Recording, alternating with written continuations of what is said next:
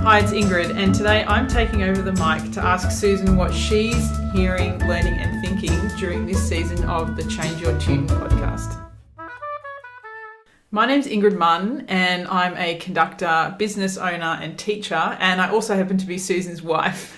And one of the things that's been happening in our house during all of these lockdowns while Susan has been recording the podcast is we've had some fantastic discussions about what Susan's been learning and observing about her guests on the podcast. So today we decided to turn the tables and I'm going to be interviewing Susan about what she has been learning and uncovering during the podcast. So, Susan, welcome to the Change Your Tune podcast.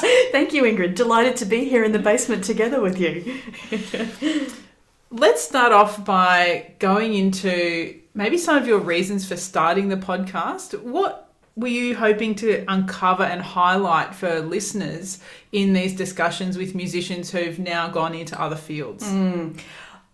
The thing that I really wanted to get to more than anything was to have people talk about their feelings as they chose to get a bit more control over themselves and their careers. I think one of the challenges with the training models for classical musicians is, is the sort of very limited range of where you go, or what's presented about where you go.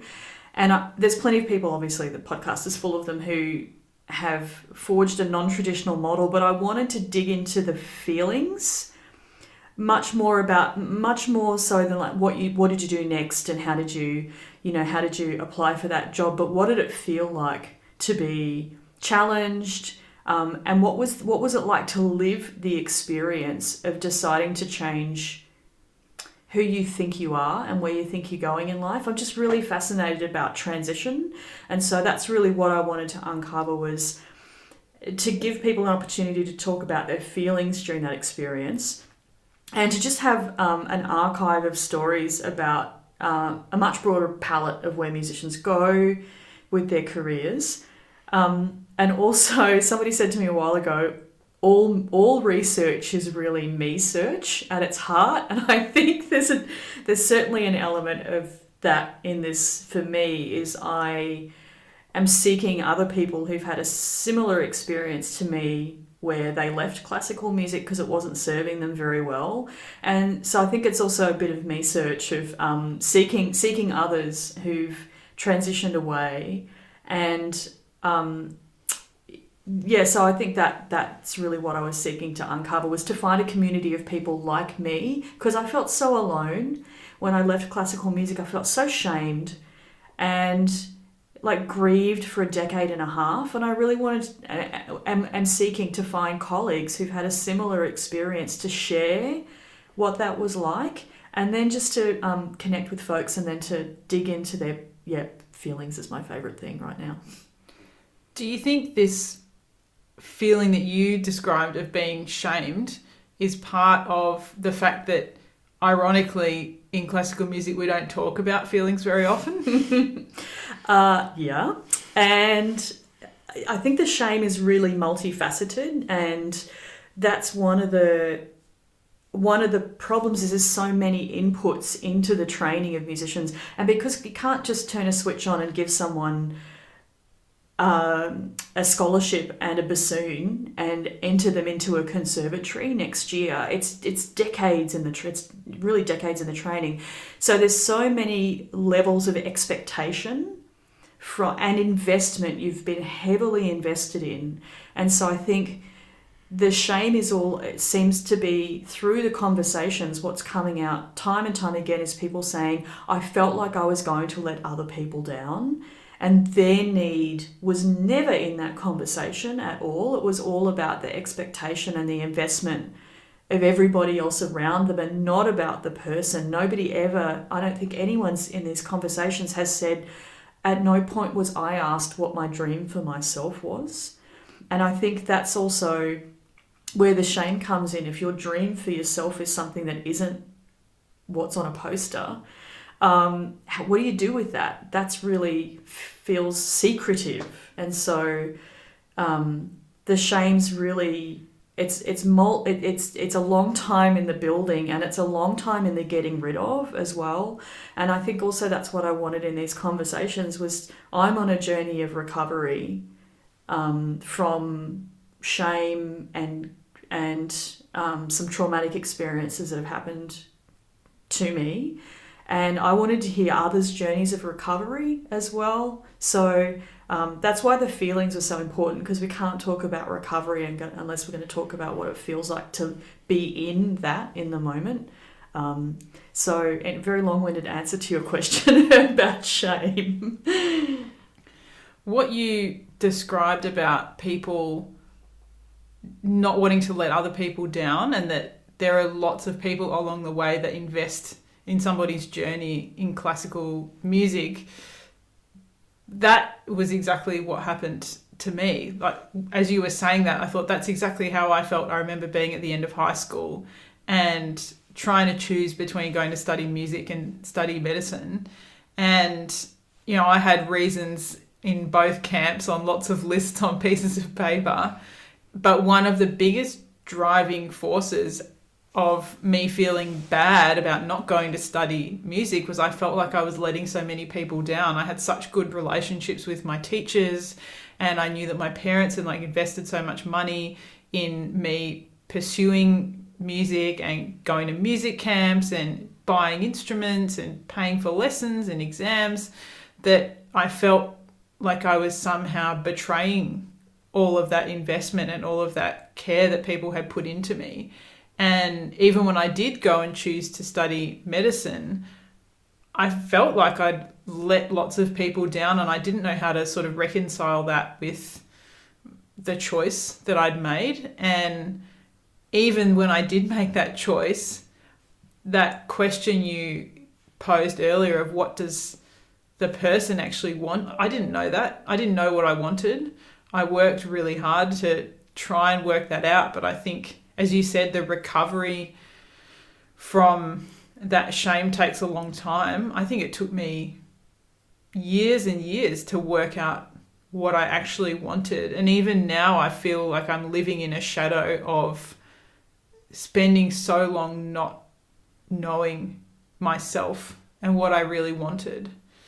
And again, it's because of these layers and years of investment that have been put behind you that then you feel what you want doesn't matter because other people have put so much into you and behind you. And that's true. They have. But at the end of the day, we can only really be truly accountable to ourselves.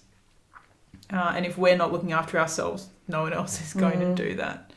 I was thinking about this earlier. So, two things on that. The, the one conversation that um, the one point in the in all of these conversations, and I'm at, I'm at about 16. I'm recording right now, even though there's only a few released. The one point when people start to cry is when we start is when we if we get onto shame or guilt. That's and um, it's it's non-gender specific. I've had plenty of um, male guests tearing up, and plenty of and I'm guilty or not guilty. Sorry, um, I've, I've had that experience too. But that's the, that's the, the two words or the two feelings that come into people's body where they start to cry, where they're overwhelmed by the experience and their feelings is around shame and guilt. And I think it's also tied up with that, as you said about, um, but you're talented and um, I like I could see it in you just before when you were listening to, to me speaking. I could see it in, and you know we're married, so we know each other very well. But I could see it in your body as soon as I said that word shame. Like your body changed, your face changed, because um, you know the vagus nerve is in control, and that was driving your feelings to come out and be expressed in your face. But also this expectation of, but you're really talented, and to not do something with that talent is wasteful that's a really like I I coach so many work with so many students and young professionals and that that that is really problematic is the expectation of other people of you're wasting it if you don't use it in this very specific way. And so what I was thinking about before was this notion of how do we how could we um, I don't want this podcast to be me bashing higher education and music because that's not cool. Um, but it is my experience through two performance degrees is I've had two very substandard experiences of learning. Um, so I'm trying to acknowledge the truth of that and also um, the truth that there are places doing a really good, really good job at this. It just that's just not been my lived experience. Um, so I don't want the podcast to be about all the stuff that that the university did wrong. But I was, and I, then I was thinking about if you're 18, 19, 20, 21, you don't know yourself. And like you said, it took you a few years. And I was thinking, well, actually, maybe the work to be done is in having like an alumni support career network that's actually that five years after you leave, when you do get out and start to discover yourself and start to question some of the things you've been told or you've come to accept as truth about yourself and and your capacity. So yeah, just been really thinking deeply about actually instead of they're not doing enough, instead of maybe it needs to be done at another point when maybe people are only ready when they're beginning to find themselves through their journey of higher education. Well, I think one thing you mentioned at the very beginning when we were discussing why you kind of chose to go in this direction with the podcast was that you were seeking people that had had the same experience as you.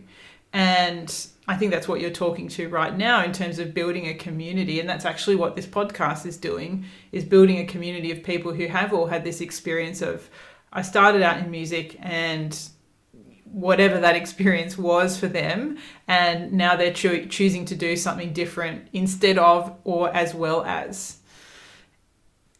going back to that topic of shame and guilt maybe we'll get past it eventually but who knows It might be in 15 years time we'll still be on this we'll still be talking what what stood out for me about the comment you said about talent and you have to use your talent i remember I was not that long out of university of my medical degree. And in fact, I'd done a year working as a doctor and then had gone back to university to study music. I read this amazing book called The Element by the late Sir Ken Robinson. And there was this two sentence quote that I remember just completely shifted my my entire existence really where he talked about this definition of what is being in your element and that your element is the intersection between something that you're good at and something that you love doing. And that really turned on a light bulb for me of, oh, it's okay that I'm actually quite good at doing medicine, but I don't love doing it. I don't love doing it in the same way as I love doing music. And it it was like that two sentences gave me permission to let go of that idea that if I'm talented at something, I must do it, and if I'm not doing it, I'm I'm wasting that talent or that gift. And to instead flip it around and say, well, if I'm choosing to invest my time in something that I or someone else perceives I'm talented in, but I don't love it, then that is at the expense of whatever is the thing that I'm talented at that I do love. And maybe I haven't even found that yet, which was a lot of what that book was about. But I remember feeling so much relief and you know freedom and sense of weight coming permission. off my shoulders. Permission. Yeah, mm. permission to go. Oh, it's okay for me to not do that thing, even though lots of other people look at me and go, Well, why would you quit medicine? Uh, every Christmas party we go to. So, how's the conducting thing going, in Ingrid? Are you glad you left being a doctor for being a conductor? Hint, hint, wink, wink, your bank balance? Um, but it's funny because there's also, I think, in every profession, this sense of the grass being greener on the other side. Mm. That, you know, when I was in medicine, people would say, Oh, if you can go and do something else, if you can go and do music, go do it. Don't stay here. And the musicians all say, well, why would why would you quit being a doctor? Why on earth would you let that let that go? So, you know, I think that's that happens in every single profession. It wouldn't matter where you are, mm. that there's always this sense of someone else has got it better than me. Mm.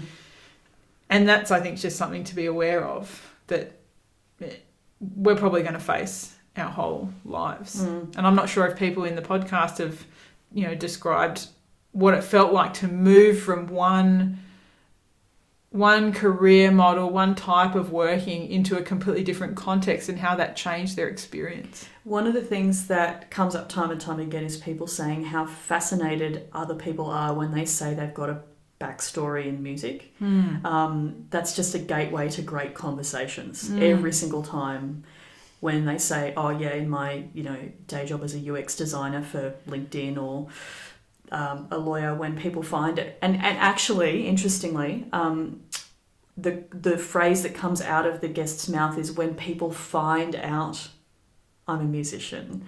So it's like this little hmm, dirty's not quite the right word, but like a bit of a hidden um, hidden thing that's not up front and central. And actually, there's a you know one of my dreams for people is that they can say first and foremost, I'm a trained musician and. That, like to have that as part of their professional identity rather than it being buried in where you've had three scrolls of the mouse down their LinkedIn profile to find it to go, oh my gosh, this person like trained to a really high level in music or they work professionally. That that was up front and that, that they can talk about that as foundational to the skills they have now. So that's also one of the one of the kind of very meta points of this podcast is to say music's a great training for in the way that we talk about science being a great way to train the mind and a great way to see the world and to ask good questions is we're not really talking about music education in that way. And that's one of the things i think that could save us going forward is if we're able to understand from both an empirical and an evidence standpoint what it's useful for um, and and where the purpose of it is because the purpose of it for purely entertainment and showbiz is long gone you know we've got to look at the purpose of it for making better humans and that and and therefore so that people who who train in it and choose to go use that training apply it in another way can speak about that with confidence and passion instead of it being oh when people find out um, because I know that was my experience when I wasn't in music for a decade and a half. I don't even think it was on my LinkedIn profile. I was so shamed, so shamed by it, and I couldn't make. It took me a long time to be able to make the connection about the things that I'm good at having um, their foundation in my not my music training because I had two, as I said, two music degrees and both of them. Looking at them now from from someone who is committed to understanding pedagogy and evidence based teaching, they were both poor teaching and learning experiences. Um, but the skills that I have, sorry, that's our cat if you're listening, um, the skills actually coming from music making with other people in a variety of contexts. And I would really want others to, I'm sorry, uh, yeah, others to find that and speak about that with conviction instead of it being something that I've got to dig really hard down a LinkedIn profile. And interestingly, I was also thinking about this about the guests that are on the podcast. Um, the the main place I found them is like you know Ingrid. I spent hours trolling LinkedIn because I'm just like I'm fascinated by people and their stories, and so the people I've tend to found as guests uh, are on LinkedIn who are um, generally white collar professional folks, and um, I've struggled to find people who are sort of um, like sole traders in a, in a, in a, like a single person business. Maybe they're really happy they've got a custom cake decorating business. Those kind of folks, those micro micro business owners, I haven't found them yet. I'm sure they're out there. I just need to do a bit more digging. Um, but maybe yeah. So what I'm trying to find is is I don't just want this podcast also to be success stories. I actually want it to be truthful. And so that the, the folks that I have found are people who are who talk with honesty about their experience, but it's generally been fairly positive and they're doing okay now. And I know for a fact we've got a, a colleague who works for one of the major orchestras here in Australia whose um, partner was a former player in an orchestra whose post orchestral career has been a disaster emotionally and financially for them. And I don't, I don't want this podcast to only be about the good stories. I do want it to be a place for other people, for, for a range of stories to be heard. So that's what I'm thinking deeply going forward is um, to have a, a balance of stories that it's not always great. And um, maybe in a way to sort of be able to help whoever that is maybe through through sharing their story they might and be able to get some enlightenment on themselves and um, start to write a sort of better story going forward one thing I'd like to circle back to is this idea of hiding your past. I guess whether that be in music or something else. And you said that for you that was about having a substandard experience and you feeling shamed as a part of that experience and so kind of not putting that in your LinkedIn profile or your CV or whatever it is. I wonder as well whether there's an element of if I've made a drastic career change, that that means I've failed at something and wanting to hide that failure. Is that something that has come up in these discussions? Um, interestingly, so the first, this discussion we're having now is going to come out after the first four episodes. So the first four, the real reason for their exit, uh, Jeff, who was number one, was injured. Uh, Caroline, who was number two, was suffering and was experiencing trauma. Uh, Eric, who was number three, was just unsatisfied with the with being put in a box and wanted much more range to his life. Um, and Jesse, number four, was much the same thing. He's an explorer, and both Eric and Jesse they couldn't explore and play in a way that they wanted to within the boxes that they had to fulfill. So the question about the ration the reason behind the leaving I think is really it's so different for everybody. And I think maybe like Eric and Jesse probably talk both of them professionally it's a bit easier to find their music training. Um, Jeff as a furniture maker it was really hard to find him. So I think it's such an individual um, choice be- uh, between all of the guests about actually really why they chose to leave and then how they how how they were feeling and how they do feel about that as to how how open they are in their career 2.0 Mm. or career, career 3.0 and it, it doesn't seem to matter whether they're um, growing learning thriving being challenged whatever it is in that new career whether they pull their music training through is seems to be much more related to why they left and those that um, those that were struggling like caroline talks about how how she's open about it now but she talks about it as being a point at which she was suffering and needed to regain some control over herself and how that's the, that's what she uses now as a personal trainer is is transformation and change for people. So i think it's really it's really individual and that's what i wanted to get on the podcast as well was to talk to people from with, with a range of reasons as to why they left. And it's not just about people suffering. Like as i said jesse and eric were both um, they just wanted more. They wanted to, they wanted to be in a space of um, play and curiosity and they, they didn't feel that they could find that. And they didn't want to do one thing forever and ever. So um, i think coming back to the question about sort of the hiding part has a lot to do with what happened and what they experienced and and and the work that they've done as well. The other thing I've found really fascinating in these conversations is um, the one I recorded just yesterday was with someone who's only two years out of their degree, um, and then like uh, Jeff, who's 35 years out of his degree, is um, the perspective they have and the insight they have on themselves and the distance uh, being really important as well, not just of, of time, but of the confidence that you have in yourself and your skills. So, um, yeah, they're all really different and interesting stories about the, the why they left and then what that means to what they say about who they are now. That range that you just described of, say, Jeff, who's 30 years out of his music training, to someone who's two years out of their training, I wonder if another element that's contributing to their perspective on their, their shift or their change is what the world of work is and was at that time when they were being trained.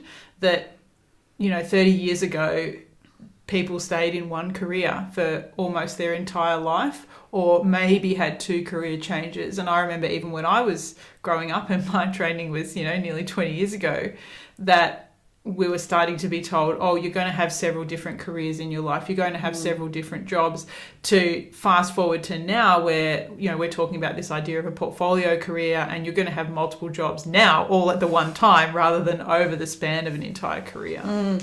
And I think that's you're absolutely correct. And I think one again, I really am I'm doing my best not to just stick a knife into higher education. But one of the fundamental problems is that the continuation of the narrative that being a musician equals being paid to play.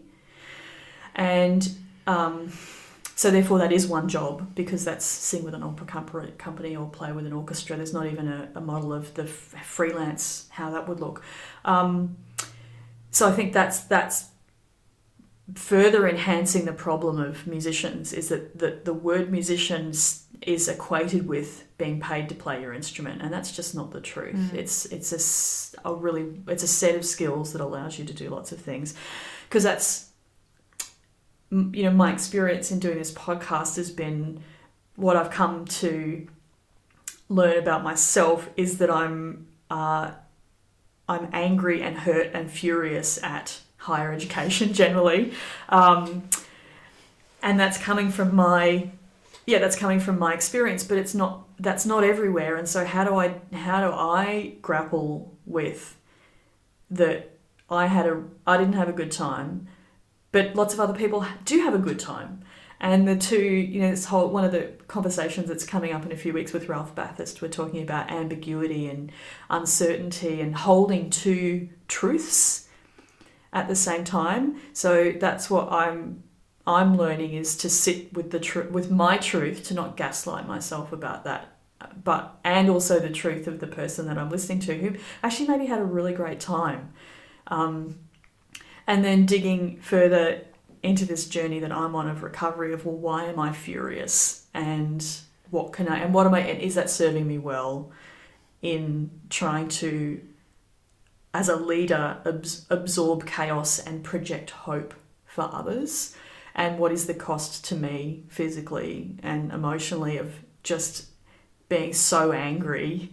Um, you know, for like my undergraduate degree was in 1995. It's a long time to be really angry. Um, uh, so yeah, why why is the anger stuck in me, and how do I, what can I do to move from this place. And it's I'm you know I've been thinking about this all through COVID lockdowns. We're like a year and a half in that I've had the a bit more space and time to think about this. And I'm I'm I'm on a journey, but I don't know what that's to take me to. But um, yeah, I don't want this podcast to be just ragging on um, on other people, trying to, like I said, absorb absorb the chaos, um, hold up a mirror to the guests to help them maybe have some deeper insight into themselves, and then um, and normalize the conversation about change in our journeys that we're not stuck at any point. Thank you for asking the question. I've got to collect my thoughts after that answer. What is the biggest challenge for you in this right now? Martin.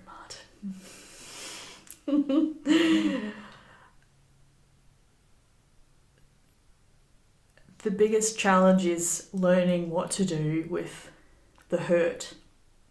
Because every conversation, um, here we go, uh, suffering and grief, as we were ta- what we were talking about before, was the word we used, um, shame.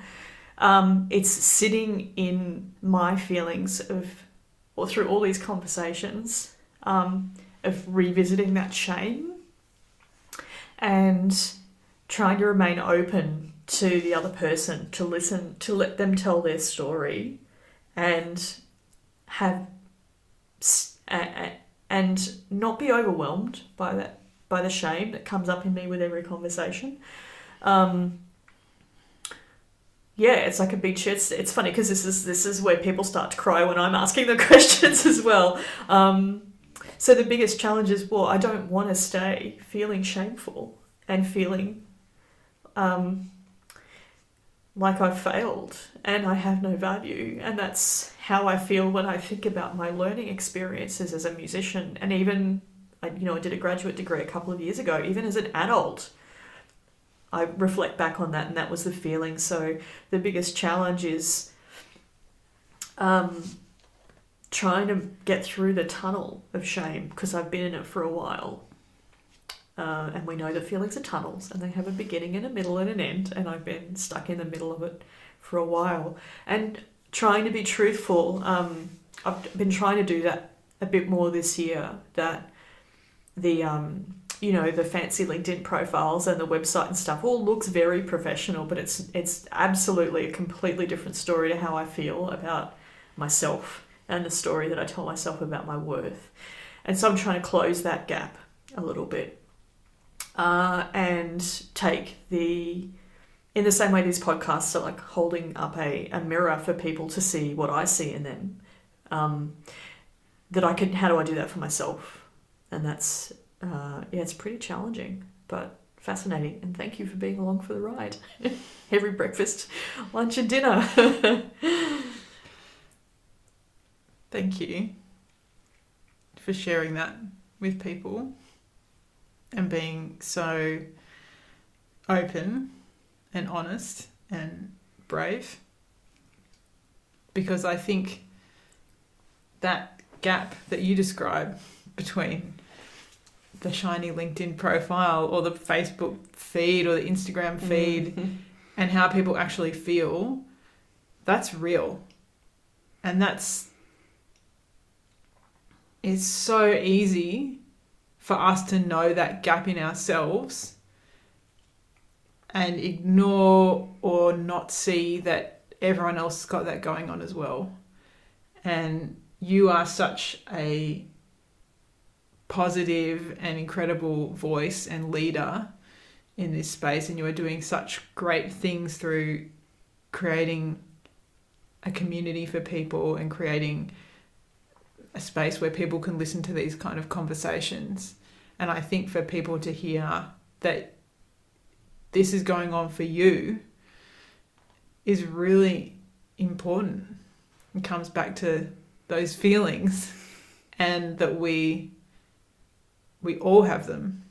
Even someone like you that I know many people look up to and rightly know that your work is amazing, that even someone like you can struggle with these things, that we're all struggling with these things. Thank you for such a wide ranging conversation to round out the first four episodes of this amazing podcast. I'm looking forward to our next chat in a few episodes' time. Thank you, Susan.